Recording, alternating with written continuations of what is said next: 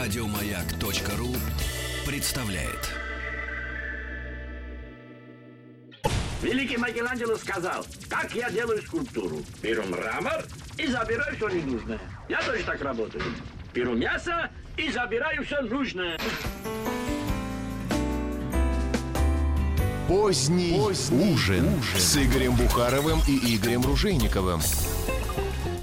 Я вот сейчас смотрю, интересно, а куда я свой телефон делаю? Но мне не нужен ближайший час. Историческая встреча, наконец-то, с отцом-основателем программы «Поздний ужин», с президентом Федерации российских рестораторов-ательеров Игорем Бухаровым встретился. Добрый вечер, друзья. Мы были вдалеке друг от друга с Игорем Олеговичем последние 2 недели, 3, да. Вот, где-то примерно, наверное, аж километров 30, наверное, да. Поэтому не встретились. Да, вот. Это точно. Да, пришлось встречаться здесь. Так получилось, что мы отдыхали в одной и той же стране, ели примерно одни же, наверное, и те же вещи. Эта страна наш южный сосед, пусть и... через море, сосед, да. Через море, мы были в Болгарии, и сегодня первую часть нашей беседы мы посвятим болгарской кухне, болгарским винам, а вторую часть нашей беседы, вы знаете, она будет не столь праздничная, но и не похоронная. Были опубликованы данные Росстата, из которых можно сделать вывод, что ресторанный бизнес чувствует себя, мягко говоря, не очень хорошо. Может быть, лучше, чем другие виды бизнеса в России, но, тем не менее, наблюдается не рост, а совсем даже, наоборот, небольшая, но рецессия. И вот об этом, как выживать ресторатору, как выживать человеку, который нас с вами, дорогие друзья, кормит, об этом поговорим уже во вторую часть нашей программы. Напоминаю, что все ваши сообщения, жалобы, если хотите, или наоборот, восхищение нашими... Или пожелания. Пожелания, опять же. Все это по телефону 728-7171, код Москвы 495. С удовольствием принимаем ваши звонки, с удовольствием с вами беседуем.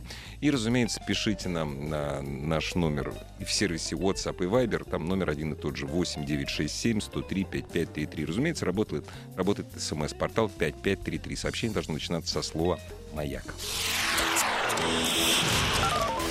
Аперитив. Цитирую по РБК. Оборот ресторанов, кафе и баров в России в июне 2016 года составил 107,5 миллиардов рублей, или 96,8% в сопоставимых ценах к аналогичному периоду предыдущего года, то есть минус 3,2%. В мае 2016 года оборот рынка, ресторанного рынка, составил 108 миллиардов 100 миллионов рублей, или 98,6%, то есть, соответственно, минус 1,4%. Таким образом, по сравнению с динамикой мая, падение, то есть в июне, по сравнению с маем, падение усилилось. Это я процитировал еще раз РБК. Уже сейчас можно сказать, что в ближайшем будущем нас ожидает стагнация ресторанного рынка. Слабые игроки вынуждены будут покинуть его, а сильные сосредоточатся на оптимизации процесса внутри компании, не будут активно расширяться. Я привожу эту цитату исключительно из-за того, что сказано это было агентством Рестконсалт в начале 2016 года. А теперь цитата 2015 года от одного из консалтинговых агентств. О ресторанах в кризис, времена, когда можно было позволить себе не знать своих клиентов и их социальный портрет, настоящим кризисом канули в лету бесповоротно.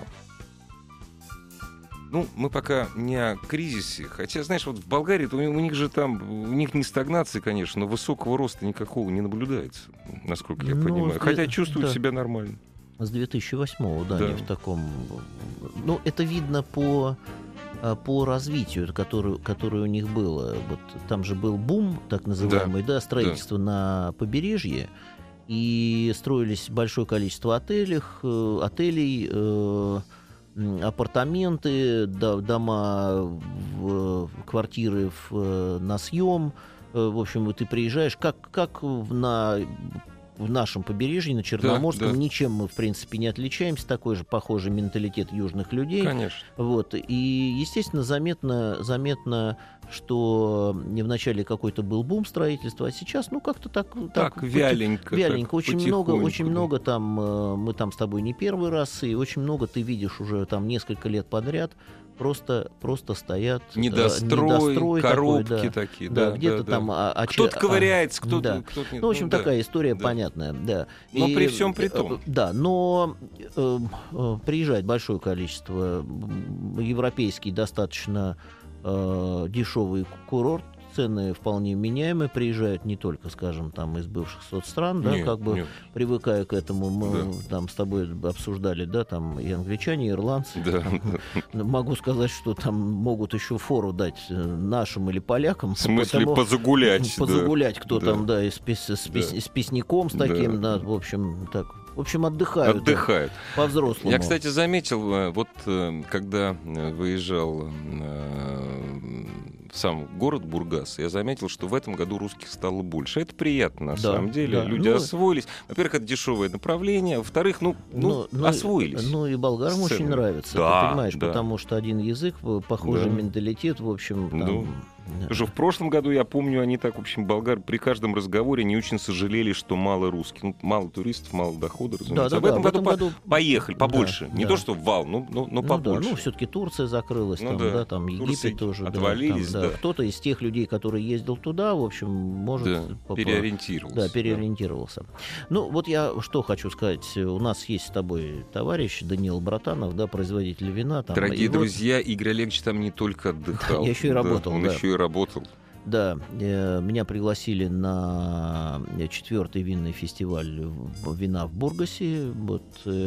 Это был такая была. Винный фестиваль Бургаско. Да, Бургаско, Я могу сказать, что очень был организован замечательно. Было порядка там что-то около 50 производителей. Притом этого района. Надо понимать еще, там Бургас — это 4-й город, там всего лишь 250 тысяч живет. То есть, конечно, по болгарским меркам 4-й город — это много. Но в общем, да. Производители, которые были в основном, конечно, более или менее рядом. Значит, все это происходило в парке с точки зрения фестиваля как такового. Там все фестивали в морской градине происходят. Да, фестиваль. Просто отношение к напитку, понимаешь, нету ханжества . Там же гуляют дети приходят, там родители приходят вместе с детьми, там нормально все. Да. То есть отношение, должно быть нормальное отношение к вину. Я считаю, что это нужно как часть культуры, И я могу сказать, конечно, они очень продвинулись.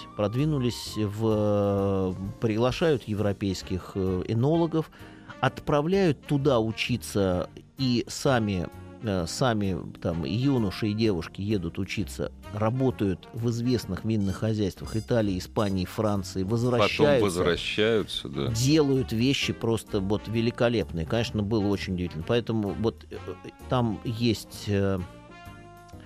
большое количество местных автохтонных сортов. И как раз этот момент... У меня же была еще поездка в Сочи. И в Крым была в этом году еще поездка. И мне по Черноморскому побережью очень интересно это было отсмотреть, потому что мы обсуждали... В Сочи был 3-й Черноморский винный форум. Угу. Обсуждались, в том числе...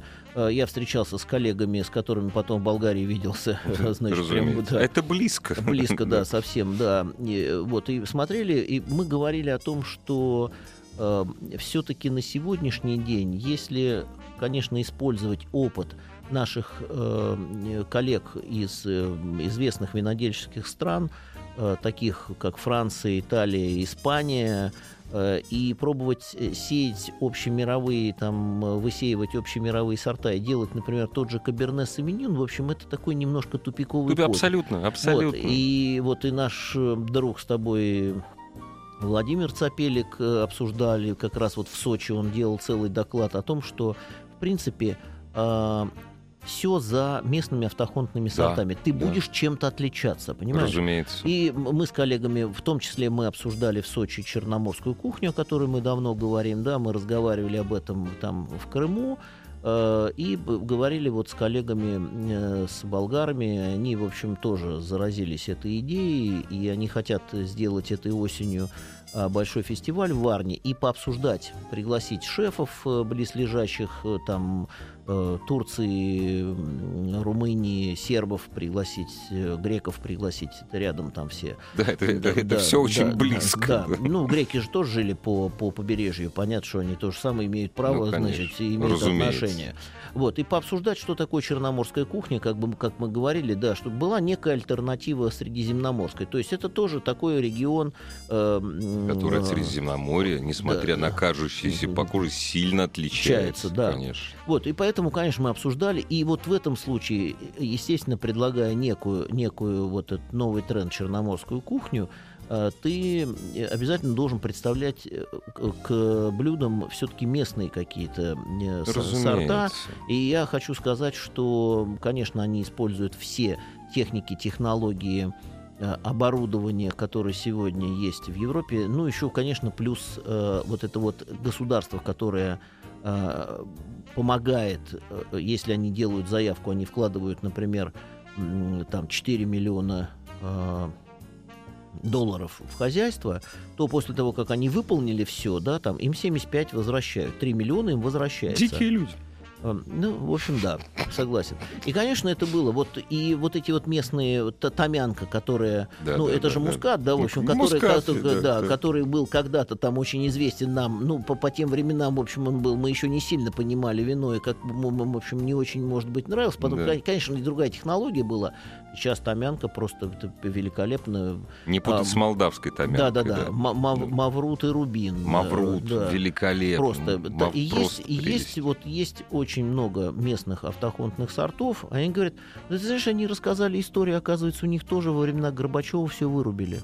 Для меня было очень удивительно. Это я первый раз слышу. Вот они мне рассказали, да, это была тенденция, ну потому что они поставляли, а у нас закрыли. А куда поставлять? Все, им пришлось это все, понимаешь, это что, расти, ну то есть забросить нельзя, им пришлось это все выкорчевать. И вот эта вот история, конечно, меня это очень удивило. И он говорит, что у нас, конечно, с тех времен-то все то же самое, все уменьшилось очень. Лоза растет не один день. Да. Разумеется, хотите считать это рекламой или нет, мы с Игорем всегда готовы рекламировать хорошую еду, хорошие напитки, то, что полезно. А если говорить об алкогольных напитках, ну, скажем так, не вредно в небольших дозах. Количество, конечно, вот. Да.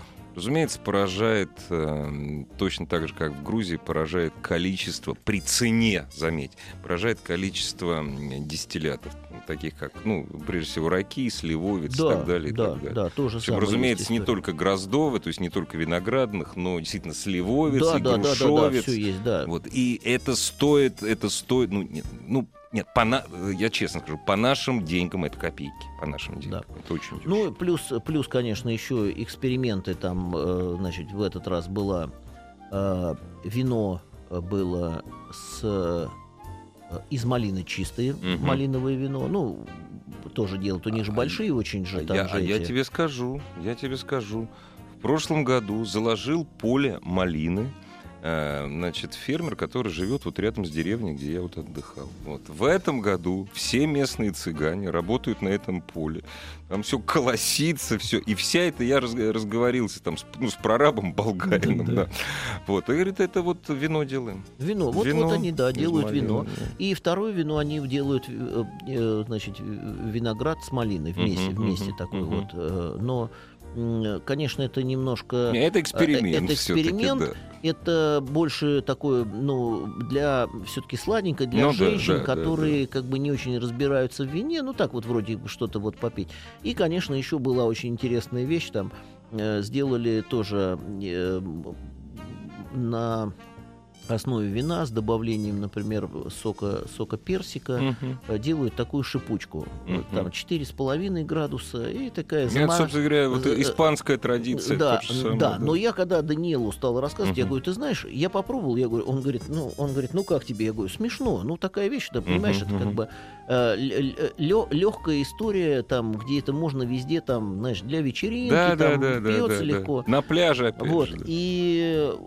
я ему начинаю рассказывать про испанцев, про вот это вот. Он говорит, послушай, у нас, говорит, же тоже был не очень виноград. Ну, там и вино не очень было. И поэтому мы, говорит, вот... и мы лимонад тоже добавляли, да, туда. Да, вот, да, ситро там, вот, да, эти вот все, потому что это вот вся эта история. Поэтому так что... Также это... у них есть великолепный напиток, который называется шира. Вообще винограда сейчас в Болгарии много. Разумеется, на напиток, который называется шира, судя по всему, идет не самый качественный виноград. Ну, то есть он качественный, но это вот не самое лучшее. Это напиток не газированный, напиток, который на вино практически не похож, он вообще 2,5 градуса. Вид имеет вид розового вина. Откуда, знаешь, как я с этим напитком познакомился? Я, значит, брал там 100 миллионов бутылок, вот так вот сгребал от розового вина, и случайно загреб 2 бутылки этой ширы. Очень, 2,5 градуса. Прекрасно. Я тебе хочу сказать, что еще самое, что удивительно, что они делают действительно сейчас очень большое количество розового вина. Великолепно. А притом розового вина совершенно отличным, да, от средиземноморского. Да. Другая от философия. Да. Да. Она насыщенная, да, такое мощное, такое, да, вот прям... но не, и при этом, да, не тяжелое. Да, не тяжелое. Да. Да. То есть оно в красное, оно не сваливается. Это, да, крепость максимум до 12 градусов. Да. Вот, очень легкое. Ну и так, и большое количество игристых, да, делают. Ну, вообще, в общем, у меня очень хорошее впечатление. Конечно, они хотят работать с Россией. Потому что больше не с кем. Но да, да, ну, это еще, помнишь, я рассказывал, что когда-то там в 90-х меня познакомили с покойным Тибором Галом, это очень известный венгерский винодел, да, который, да, еще в те времена говорит, а что он говорит? Он говорит, нас в Европу не пустят. Конечно, он знал это, говорит, да, смешно. Он говорит, мало, ну, говорит, будем мы продавать такай, которые знают, ну, да, ну, да, то есть, да, уже и там, все. Там, да, только он говорит, такай, все, да, да, и все. Он говорит, а дальше, говорит, нас не пустят. Нам, это говорит, болгарская история еще хуже в этом, конечно, отношении. Конечно, да, но, да, к сожалению, вот мы встречались с Красимиром Коевым, вначале мы встретились с ним в Сочи, обсуждали, потом мы встречались с ним в Бургасе, обсуждали с ним, как можно было бы попробовать продвигать им. Просто говорим, ребята, если вы ничего не будете делать, сами, вы не, да, можете, да, да. Не может один Братанов приехать, да, и попытаться, да, значит, раскрутить болгарское вино, значит, даже будучи, если он очень замечательный, конечно, и такой хороший. Это в любом случае, я им говорю, я говорю, послушайте, вот смотрите, каждый год французское посольство делает обязательно тест французских вин. Испанцы делают, итальянцы делают совместно там с Симплом какие-то вина Италии и так далее. Очень много. Я говорю, государство занимается продвижением своего вина. Если вы будете так сидеть, так, это, ну, да, под лежачий камень коньяк не течет. Совершенно справедливо. Но после того, как я вот близко уже в течение нескольких лет познакомился с болгарскими винами, это вино достойно занять место на хороших полках в наших, конечно, магазинах, конечно, и в наших российских, ну, ресторанах. Ну и еще плюс надо понимать, что стоимость и налоги в Болгарии, стоимость рабочей силы и налоги в Болгарии, конечно, ниже, чем в других европейских странах, которые, да, давно занимаются производством вина, поэтому, конечно, себестоимость не намного, так сказать, меньше, но реально вот по соотношению, уже сегодня можно сравнивать с итальянскими винами, с испанскими винами, можно спокойно спрашивать. И все. Да, совершенно справедливо. Ну, что касается вообще всего обилия сельскохозяйственной продукции в Болгарии, Болгария себя кормит, разумеется. Вот, разумеется, опять-таки, Болгария ничего, кроме помидоров, на экспорт не отправляет. Ну, там тоже есть свои проблемы, потому, конечно, что у них есть, так как они сегодня члены ЕС, они рассказывают, мы, говорит, что-то не можем помидоров больше выпустить, чем вот мы бы хотели, потому что нас заставляют, чтобы здесь были еще и турецкие, конечно, помидоры и так, да, далее. Да, там, да. Ну, вот эта вот история есть, конечно, да. В общем, я все время спрашиваю, я говорю, послушайте, я говорю, вот у вас было плановое хозяйство, вы все возмущались этим, да, плановым, да, что это плохо, да, плохо. А вот я теперь, говорю, вы рассказывали, что вы в какой-то коммунистической империи, которая там под Советским Союзом, ну, да, там, а теперь, я говорю, а вы в какой теперь империи? В капиталистической, да? Я говорю, тоже такая же история совершенно, получается. Конечно, вот такой отход у нас от, то есть не ресторанный, но для меня, ну, это не личная моя трагедия, но мне очень больно наблюдать за судьбой двух стран, вот именно Болгарии и Литвы, которые, ну, не то что... Я не могу сказать, что они потеряли от выхода в ЕС, нет, но этим двум странам после входа в Европейский Союз стало очень-очень тяжело. Большое количество народа уехало, сельское хозяйство и там, в общем, без государства оно не выживает вообще, просто без помощи государства. Вот. То есть если в Испании сельское хозяйство кормит государство, вот, вот здесь абсолютно... Да, ну ситуация. И, конечно, вот я смотрю о том, что, конечно, есть, появляются уже вот когда есть вот этот турпоток и есть люди, которые там готовы платить деньги за качественную еду, да, там не просто там за там гриль, который традиционен, да, или там очаг там какой-то, скара. Да, вот, конечно, появляются уже рестораны, они работают, может быть, не целый год, это сезонная штука, да, но... Ну да, что касается моря, это сезонная. Да, значит, да, но записываются даже сегодня, там есть рестораны, в которые ты попасть не можешь, тебе надо записаться. А ты знаешь, я столкнулся с таким рестораном Великий Тырново. Дорогие друзья, Великий Тырново — это древняя столица Болгарии, город, который хотели в свое время, но это давно было, 1000 лет назад. Он был соперником Константинополя. Сейчас это милый туристический городок. Очень приятно, что одна из красивейших улиц называется улица имени Гурко, разумеется. Вообще там Гурко, там все. Поселок, там в 30 километрах поселок Гурко. То есть это самый почитаемый человек, потому что болгары прекрасно знают, что не Александр III освободил Болгарию, а именно, потому что Александр III в России был, а Гурко, великий русский... Ну так вот, я там, значит, мы заходим в ресторан, говорит, извините, говорит, мест нету. Я, значит, смотрю, так, интерьер интересный, понимаешь, мне захотелось, говорю, а можно я это сам закажу столик на вечер? Говорит, вы знаете, извините, вот надо с утра заказывать, на вечер уже все занято, а это время 2 часа дня было. Ну да. Вот. Это туристический город, вот, и, то есть да, такие но при этом надо разговаривать с болгарами, лучше всего разговаривать и спрашивать, куда сходить. Обязательно, потому что они знают места, скажут. Да, скажут, где есть, там, на любой выбор. Они скажут, что здесь лучше всего там будет, например, там ягнятина, здесь ты можешь попробовать там... Пелешки или тележки, или агнешки. Да, вот. Поэтому и могу сказать, что в этом смысле, конечно, там вот нету вот этого тренда, о котором мы все время говорим. У нас там всеобщая бургаризация, ее нету там спокойно. Вот там можно есть своя кухня. Нет, да, есть которая, своя, но есть и разные не своя. У меня тут разговаривают со своим семейством по скайпу, ну там. Говорит, слушай, говорит, мы здесь в такой хинкальной побывали. Слушай, а хинкальную вот в Бургасе есть хинкальная. Вот тоже. Они я там, это, вот там-то понятно, вот они и были. Я понял. Да. Хорошие, кстати, хорошие. Да. Дорогие друзья, прервемся и вернемся в Россию после небольшой, но очень приятной песни. Поговорим о том, что ждет наши рестораны и что мы ждем от наших ресторанов вот в ближайшее время. 50, 51, 52, 53. Кулинар. Поздний ужин. Поздний ужин. С Игорем Бухаровым и Игорем Ружейниковым. 728-7171, код Москвы 495. Мы всегда не то что открыты к живому человеческому, а приветствуем и ждем его. Здравствуйте, добрый вечер. Добрый вечер. Добрейший. Зовут Роман. Очень приятно. Меня. Мы по Фейсбуку с Игорем, который ведущий, знакомый. Я ему передам. Да, хорошо. А вопрос Игорю Бухарову. Игоря первого с возвращением из отпуска, а Игорю второму такой вопрос. Как правильно выбрать не подделку болгарского вина в Москве и в любом городе, чтобы не нарваться ни на качество вина? Потому что в Болгарии я был, но я был в том возрасте, когда нельзя было пить вино, а танцы на углях я застал. Но сегодня еще, к тому же, Международный день пива. Спасибо.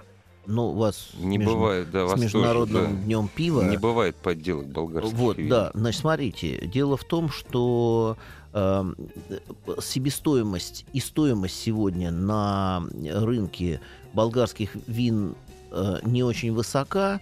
Поэтому смысла подделывать болгарское вино совершенно нет никакого. Как и пиво. То есть почему пиво не подделывают? Да, потому что экономически невыгодно, понимаете. Можно подделать Петрюс, бутылка, которая стоит знаете, 2000 евро, 5000 евро, вот в этом смысле есть за что побороться, людям, которые занимаются фальсификацией. А болгарское вино сегодня, понятно, что есть тоже разные производители, и есть сегодня, в общем, достаточно большое количество производителей, которые в угоду, например, импортеру будут давать качество, в основе которого будет лежать просто цена. И импортер, который импортирует сюда, он будет это выставлять сегодня, поставлять в ритейл, в супермаркет, понимаете, и даже если оно не будет поддельным, просто оно будет нормальным, вы не отравитесь ничего. Это будет не фальсификат. Вы за свои деньги не получите того, что вы хотите. Да, совершенно понимаете, вот тут вопрос такой. Потому что поставка, например, поставка в супермаркет подразумевает собой очень серьезную большую работу, связанную в меньшей степени с качеством, а связанную с тем, что как правильно оформлена бутылка, какая ее себестоимость при заходе в этот супермаркет, для того, чтобы супермаркет смог сделать определенную наценку, чтобы было выгодно всем. Поэтому экономия может быть в этом смысле только в качестве. Еще раз повторяю, вы не отравитесь, ничего, но, естественно, если вы помните те старые вина, все равно эти вина будут лучше, потому что новое везде полностью в Болгарии, на всех винодельнях новое оборудование, на старом уже никто не работает, это оборудование и итальянское. Игорь, давай честно скажем, большая часть болгарского вина, которое продавалось в 80-е годы, мы молодые тогда были, мы к любому вину относились на ура, понимаешь, на 5. Но большая часть болгарского вина, в 80-е, 70-е, 70-е я не выпивал еще, это была откровенная бурда. И они нам продавали не самое хорошее. Конечно, естественно, конечно. Понимаешь, я, например... Медвежья кровь какая-то. Это ужас, Михинджинская, заборы. Я помню, я как раз в 10 классе. Что касается сегодняшнего наполнения наших полок, я могу назвать только... за год я увидел только одно болгарское вино, которое я пил там. Только одно. Вообще болгарских вин очень мало. Очень мало. Потому что они ничего не делают для того, чтобы... Для продвижения. Да. А компании виноторговые, которые занимаются импортом... У них столько предложений. Они, понимаете, у них столько предложений, и поэтому в любом случае, даже чтобы с ними торговать, им цену могут дать и... испанцы, итальянцы, конечно, у которых есть серьезный задел, понимаете, конечно, для того, чтобы просто занять рынок. У нас из импортеров никто не заинтересован. То есть нет, смысла нет заниматься болгарским. То есть пока этим не займутся сами болгары, оно не появится, конечно, на наших полках. Да, так что, которые есть, выбирайте, ничего страшного, все будет нормально. Фальсификат там точно нету. Да. Увидите с велосипедистом вино, особенно розовое. Сайкл называется, это не реклама, потому что вы его не увидите, его очень мало. Но оно есть, в Москве я его покупал. Кстати, недалеко, между прочим, от студии. Давай о грустном. Да, о грустном. О грустном. Рынок показал падение. Смотрите, действительно... слушай, подожди, мы же не можем нашим слушателям отказать. Еще кто-то? Да, хорошо. Здравствуйте. Добрый вечер, Игорь. Здравствуйте, Галина. У вас вопрос или соображение, или что? У меня вопрос по существу. Давайте по существу. Я сама не пью вообще. Да и не надо. Да и не надо, не пейте. И не надо. Но интерес есть узнать. Я знаю, что в Болгарии очень много роз. И у них очень вкусное, не только у них, но в том числе у них очень вкусное варенье из лепестков роз. Да, есть такое, действительно, есть. Великолепнейшее просто. Вообще, Болгария, это роза, это один из символов Болгарии. Поэтому там, что касается розового масла, косметики розовой, в том числе и варенье. Я ел, очень вкусно. И тети розы. А вино из лепестков роз выпускается ли где-нибудь? Я не рад. Я думаю, что, говорит, настойки какие-нибудь можно делать. Нет, не могу сказать. Я думаю, что это не очень вкусно было бы, даже крепкие настойки. Понимаете, потому что роза все-таки очень-очень ароматная штука. Чересчур, да. И так как у многих это ассоциируется с парфюмом, да, это будет немножко тяжело. Наверное. Хотя наверняка вот в Китае, поскольку в Китае едят и пьют все, что-нибудь есть такое, там какая-нибудь розовая водка, там еще что-нибудь. Вот, вино не делается. Вообще... Спасибо, Галина, за звонок. Что происходит? Возвращаемся опять-таки в Россию. Что происходит? Почему? Ну, во-первых, конечно, с одной стороны, когда ты читаешь профессиональная пресса, которая занимается конкретно, скажем, гостинично-ресторанным бизнесом, отслеживает, да, туризмом, да. Вот, она, конечно, пишет о положительных каких-то вещах. Ну, да, интереснее писать о том, что появилось новое, какие новые концепции. Но есть сухая статистика. А есть сухая статистика, что присуще, в общем, нашим аналитическим изданиям, которые пишут на основе статистических данных. Они говорят, снизилось. Да, согласен, потому что как бы в среднем температура упала. Общее. Да, общее. Да. Потому что надо понимать, что к нам входят не только рестораны Аркадия Новикова и Андрея Делоса. Да, понимаете, да. А как бы что такое питание вне дома? Да, это и питание в санаториях-курортных, это питание в гостиницах, это питание в армии, это питание...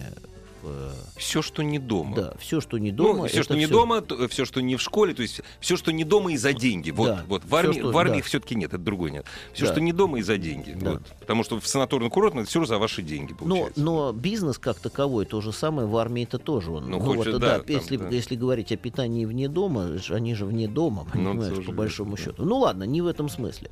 И, конечно, естественно, мы понимаем о том, что во время кризиса кто-то становится богаче, кто-то беднее. Но общее потребление, естественно, снижается. У нас и так было, в общем, достаточно сложно, потому что ресторан — это все-таки такая культура, она не позволяла советскому или постсоветскому человеку завтракать, обедать и ужинать в предприятиях питания. Ну, разумеется, нет, это всегда было событие. Да. В лучшем случае заводская столовая. Да.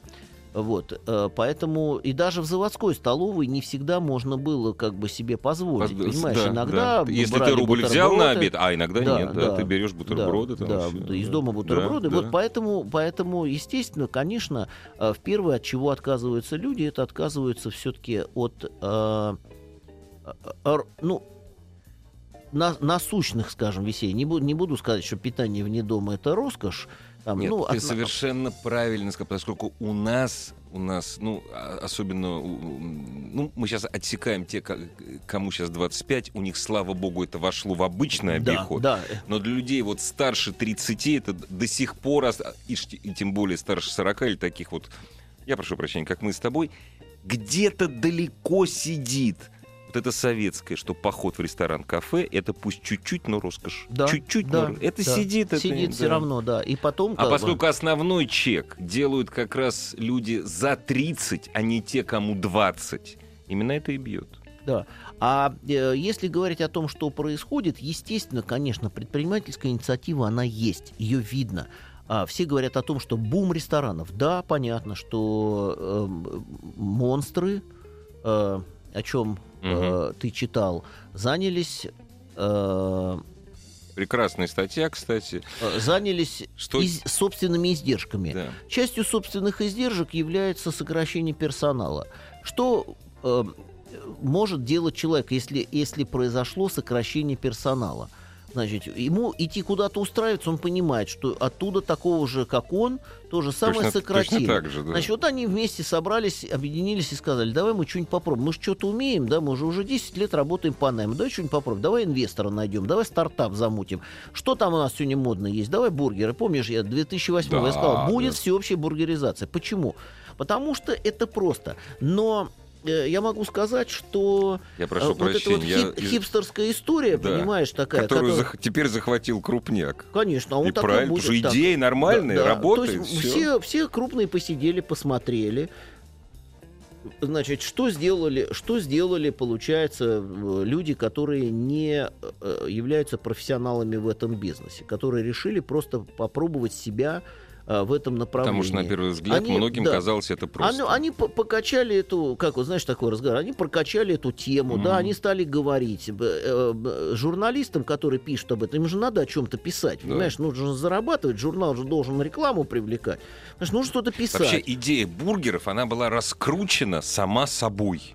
Ее не раскручивал никакой специальный человек. Нет, ну потому что понимаешь, вот представь себе, вот ты там поработал, и ты говоришь, а что можно вот сделать самое, что ни на есть простое? Ну, наверное, бургер. Да. Опять же, тоже бургер от бургера отличается. Конечно. Да? И, естественно, конечно, там, потому что ты говоришь, мы с тобой видели, как, например, в прибрежных странах в Таиланде продается, например, морепродукты, которые жарятся тоже спокойно. Бац, да, все, и тебя дали. У нас нет здесь морепродуктов. Что у нас есть? Ну, мясо у нас есть. Давайте попробуем. Давайте бургер. Наиболее все-таки более как-то так, более-менее... И потом мы любим мясо, опять же. Да. Там, да. Вот, поэтому, да, действительно, монстр. Ты посмотри, что сделал фарш. Фарш сделал Новиков, да? У него продается какое количество. Там. Да, это никаким хипстерским бургерным не снилось. Ну, слушай, это Новиков. Да. Потому, что... Вот, поэтому, конечно, все занялись. Ну, плюс к этому... вот эта вот тенденция там русской кухни, собственных продуктов, моноресторанов, да, ресторанов с монопродуктом, да, там вот этот вот манифест старика Зельмана, который сделал, но он сделал это не здесь, а поехал в Лондоне, залудил. Слушай, это не это не потому, что в Лондоне монопродукт лучше, хотя он действительно лучше, не в этом дело. Там народ более присыщен. Конечно. Вот. И идти в ресторан... Для британца идти в ресторан с монопродуктом, куда еще записаться надо, это естественно. А у нас нет такого. Вот. И поэтому, когда мы на сегодняшний день смотрим, а что же все-таки происходит, наши издания, наши блогеры, наши ресторанные обозреватели пишут о том, что происходит. Но они не пишут о том, какое количество ресторанов закрылось, какое количество сегодня вот этих вот стартапов развалилось, потому что одно дело, ты посещаешь вечером ресторан, что-то смотришь, а другое дело, ты целыми днями там находишься, тебе понимаешь, что тебе нужно вывозить мусор, тебе надо платить за электроэнергию, тебе надо рассчитываться с работниками. И вообще, надо не спать. Да. Кстати, дорогие друзья, к вопросу о статьях. Тоже была очень неплохая статья, по-моему, в афише о том, какие вот молодые стартапы закрылись. И там были закрытые стартапы, ребята рассказывали, почему они закрылись или перепрофилировались вообще в другой бизнес. И один из ресторанов, который, в общем-то, пока чувствует себя неплохо, я надеюсь, себя чувствовать будет очень хорошо. Я, к сожалению, не могу назвать его, не могу вспомнить его название, но я обязательно приду домой и вспомню. Дело все в том, что один из совладельцев, это один из людей, кто его открыл. Это мой молодой приятель, наш молодой друг. Если вы давно слушаете радиостанцию «Маяк», вы его помните. Была такая программа у нас «Первый отряд». Это Михаил Фишер. Вот он один из трех хлопчиков, которые открыли. Пока держатся, и слава богу, год вот прошел у них. То есть желаю удачи, на самом деле. Да, ну это я согласен, что, в общем, это такая вещь. Это все, кто... сегодня этим занимается, мы считаем их своими коллегами, и, в общем, мы всегда, и федерация создана для того, чтобы помогать нашим коллегам. Помогать коллегам, помогать самому бизнесу. Да. Вот, поэтому, конечно, вот это вроде разговор о том, что открываются новые концепции, идеи. Ну, во-первых, ничего нового, давайте скажем, мы не придумали. Да? Мы берем что-то такое вот интересное, где-то из какого-то... Ну, шарик стал маленьким, люди летают, смотрят, все. Отсматривают. Давай вот это попробуем. Только вот это мы поменяем на это, чтобы это было так же хорошо. И это работает, допустим. Поэтому естественно, когда об этом пишут, у всех ощущение, что идет какой-то бум. Вот, к сожалению, надо понимать о том, что еще кроме известных ресторанах, о которых написали блогеры, ресторанные обозреватели и какие-то еще журналисты, Значит, есть много другого, гораздо попроще, то, что не выживает. А если вы заботитесь о своем пищеварении, мой добрый совет, не говорите за обедом о большевизме и медицине. И, боже, вас сохрани. Не читайте до обеда советских газет. Да ведь других нет. Вот никаких и не читайте. Поздний ужин. Слушайте поздний ужин. Да. Вместо. Вместо. Большевистских газет. Вот ты очень хорошо сказал, знаешь, что открываешь модную прессу, что называется, там блогеров читаешь, а вот движуха какая все. Вот я тебе пример приведу. У нас все это лето, не лето, скажем так, летний сезон, начиная с чуть ли не ранней весны. Фудтраки. Как Федерация приложила к этому гигантское... Да это классно, что это появилось. Но просто к вопросу о масштабе. Разумеется, к сожалению... Нет, вот их 100. И понимаешь, вот эти фудтраки, вот здесь вот события. Вот, к примеру, фудтраки собираются где-нибудь в парке. Или там водофлаконе. Мы смогли договориться о том, что мы вот этот фестиваль сделали его только по паркам. Разумеется. Пример. У меня, значит, сестра жены живет город, он по московским меркам, конечно, небольшой, Монреаль называется. И вот сейчас ты начнешь рассказывать о том, что... Значит, пример. У них бум фудтраков последний. Вот им не то, что фудтрак начинает, приезжает и продает, а вот именно фестивали фудтраков — это последний год. Говорит, как это выглядит? Объявляется там по всему городу афиши, что в это воскресенье фудтраки, то есть если раньше идея фудтрака была просто, это обжор, то есть быстрый перекус, то сейчас это сборище разных кухонь, вот именно фестивальная история. Все правильно. И город каждое воскресенье выделяет какую-нибудь большую площадку, куда они приезжают сотнями. Во-первых, я тебе могу сказать, конечно, смотри, во-первых, это тоже самая история, но смотри, я тебе могу сказать, что закон о мобильной торговле на выходе. Угу. Значит, там стоит вопрос один только, чего боятся, чиновники. Регулирующие органы. Да, чего боятся они? Боятся они того, что, ты помнишь, у нас была история, тонары у нас были. Да, тонар — это прицеп, да? Вот прицеп поставили, потом, значит, сняли с него колеса, поставили его на козлы, потом сделали, все. Понимаешь, потом приехали молдаване, построили рядом школу. Понимаешь, эта вот история, она самая большая. Как сделать, понимаешь, в сегодняшнем законодательном поле не могут ничего придумать с точки зрения того, что как выделить место. Это понимаешь, же это или не надо разыграть его надо, значит, тогда он говорит, хорошо, разыграли, значит, я готов, сюда там приезжать, давайте, а раз я его, значит, я его получил, так давайте я встану здесь буду, А раз ты встанешь, значит, плати аренду. Нет, но так и есть, понимаешь, дорого, вот оно так, все. Ты понимаешь, дело не в этом, дело не в том, что дорого, дело в том, что фудтрак подразумевает собой утро, например, он работает здесь, там в одном месте, на обеде там, или он говорит, я работаю только 3 дня в неделю. Я работаю 2 дня в неделю, меня устраивает. Я работаю субботу, воскресенье, пятница вечер, суббота, воскресенье. Это все, остальную неделю я занимаюсь своими делами. Ну и так далее. Вот пока, к сожалению, законодательная база не проработана. Есть один фудтрак в Казани, разговаривали с Медшиным, он говорит, я не понимаю, куда. А у нас получается так, ставят фудтрак, потом после этого приезжают местные власти, и говорят, а вы незаконно здесь торгуете. Незаконно что? Значит, на стоянке возле, вроде ты договорился, вроде с торговым центром, поставил фудтрак, торгуешь. Торговый центр говорит, хорошо, пускай. Ради Бога. А местные власти приезжают местные власти и говорят, а вы не имеете права, потому что здесь эта земля выделена под стоянку, а не под торговлю. И так далее. Нет, здесь... Хотя с точки зрения бизнеса, посмотрите, просто еще раз ситуация какая. Значит, у нас снесли большое количество палаток, ларьков.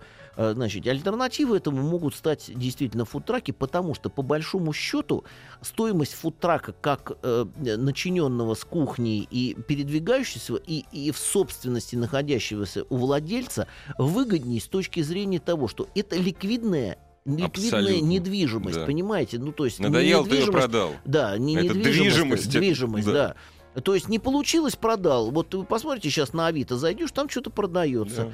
То же самое. А когда ты вложил деньги в стены, что-то покрасил, там сделал, начал работать. Ну, к примеру, увели дорогу, сделали парковку. Все, не ликвид. Ну, не получается, что-то не ликвид. Да, не ликвид. Да, тебе приходится, ты потерял деньги, тебе никакой тебе Сбербанк деньги на это не даст. Увы, пусть Сбербанк дает деньги, пусть деньги сами зарабатывают, самое вкусное едим. Всем приятного аппетита. Пока. Благодарю за угощение, было вкусно. Вы не ели ничего, ваше сельство. Кто ест, мало живет долго, ибо ножом и вилкой роем мы могилу себе. Мудро. Поздний ужин. Еще больше подкастов на радиомаяк.ру.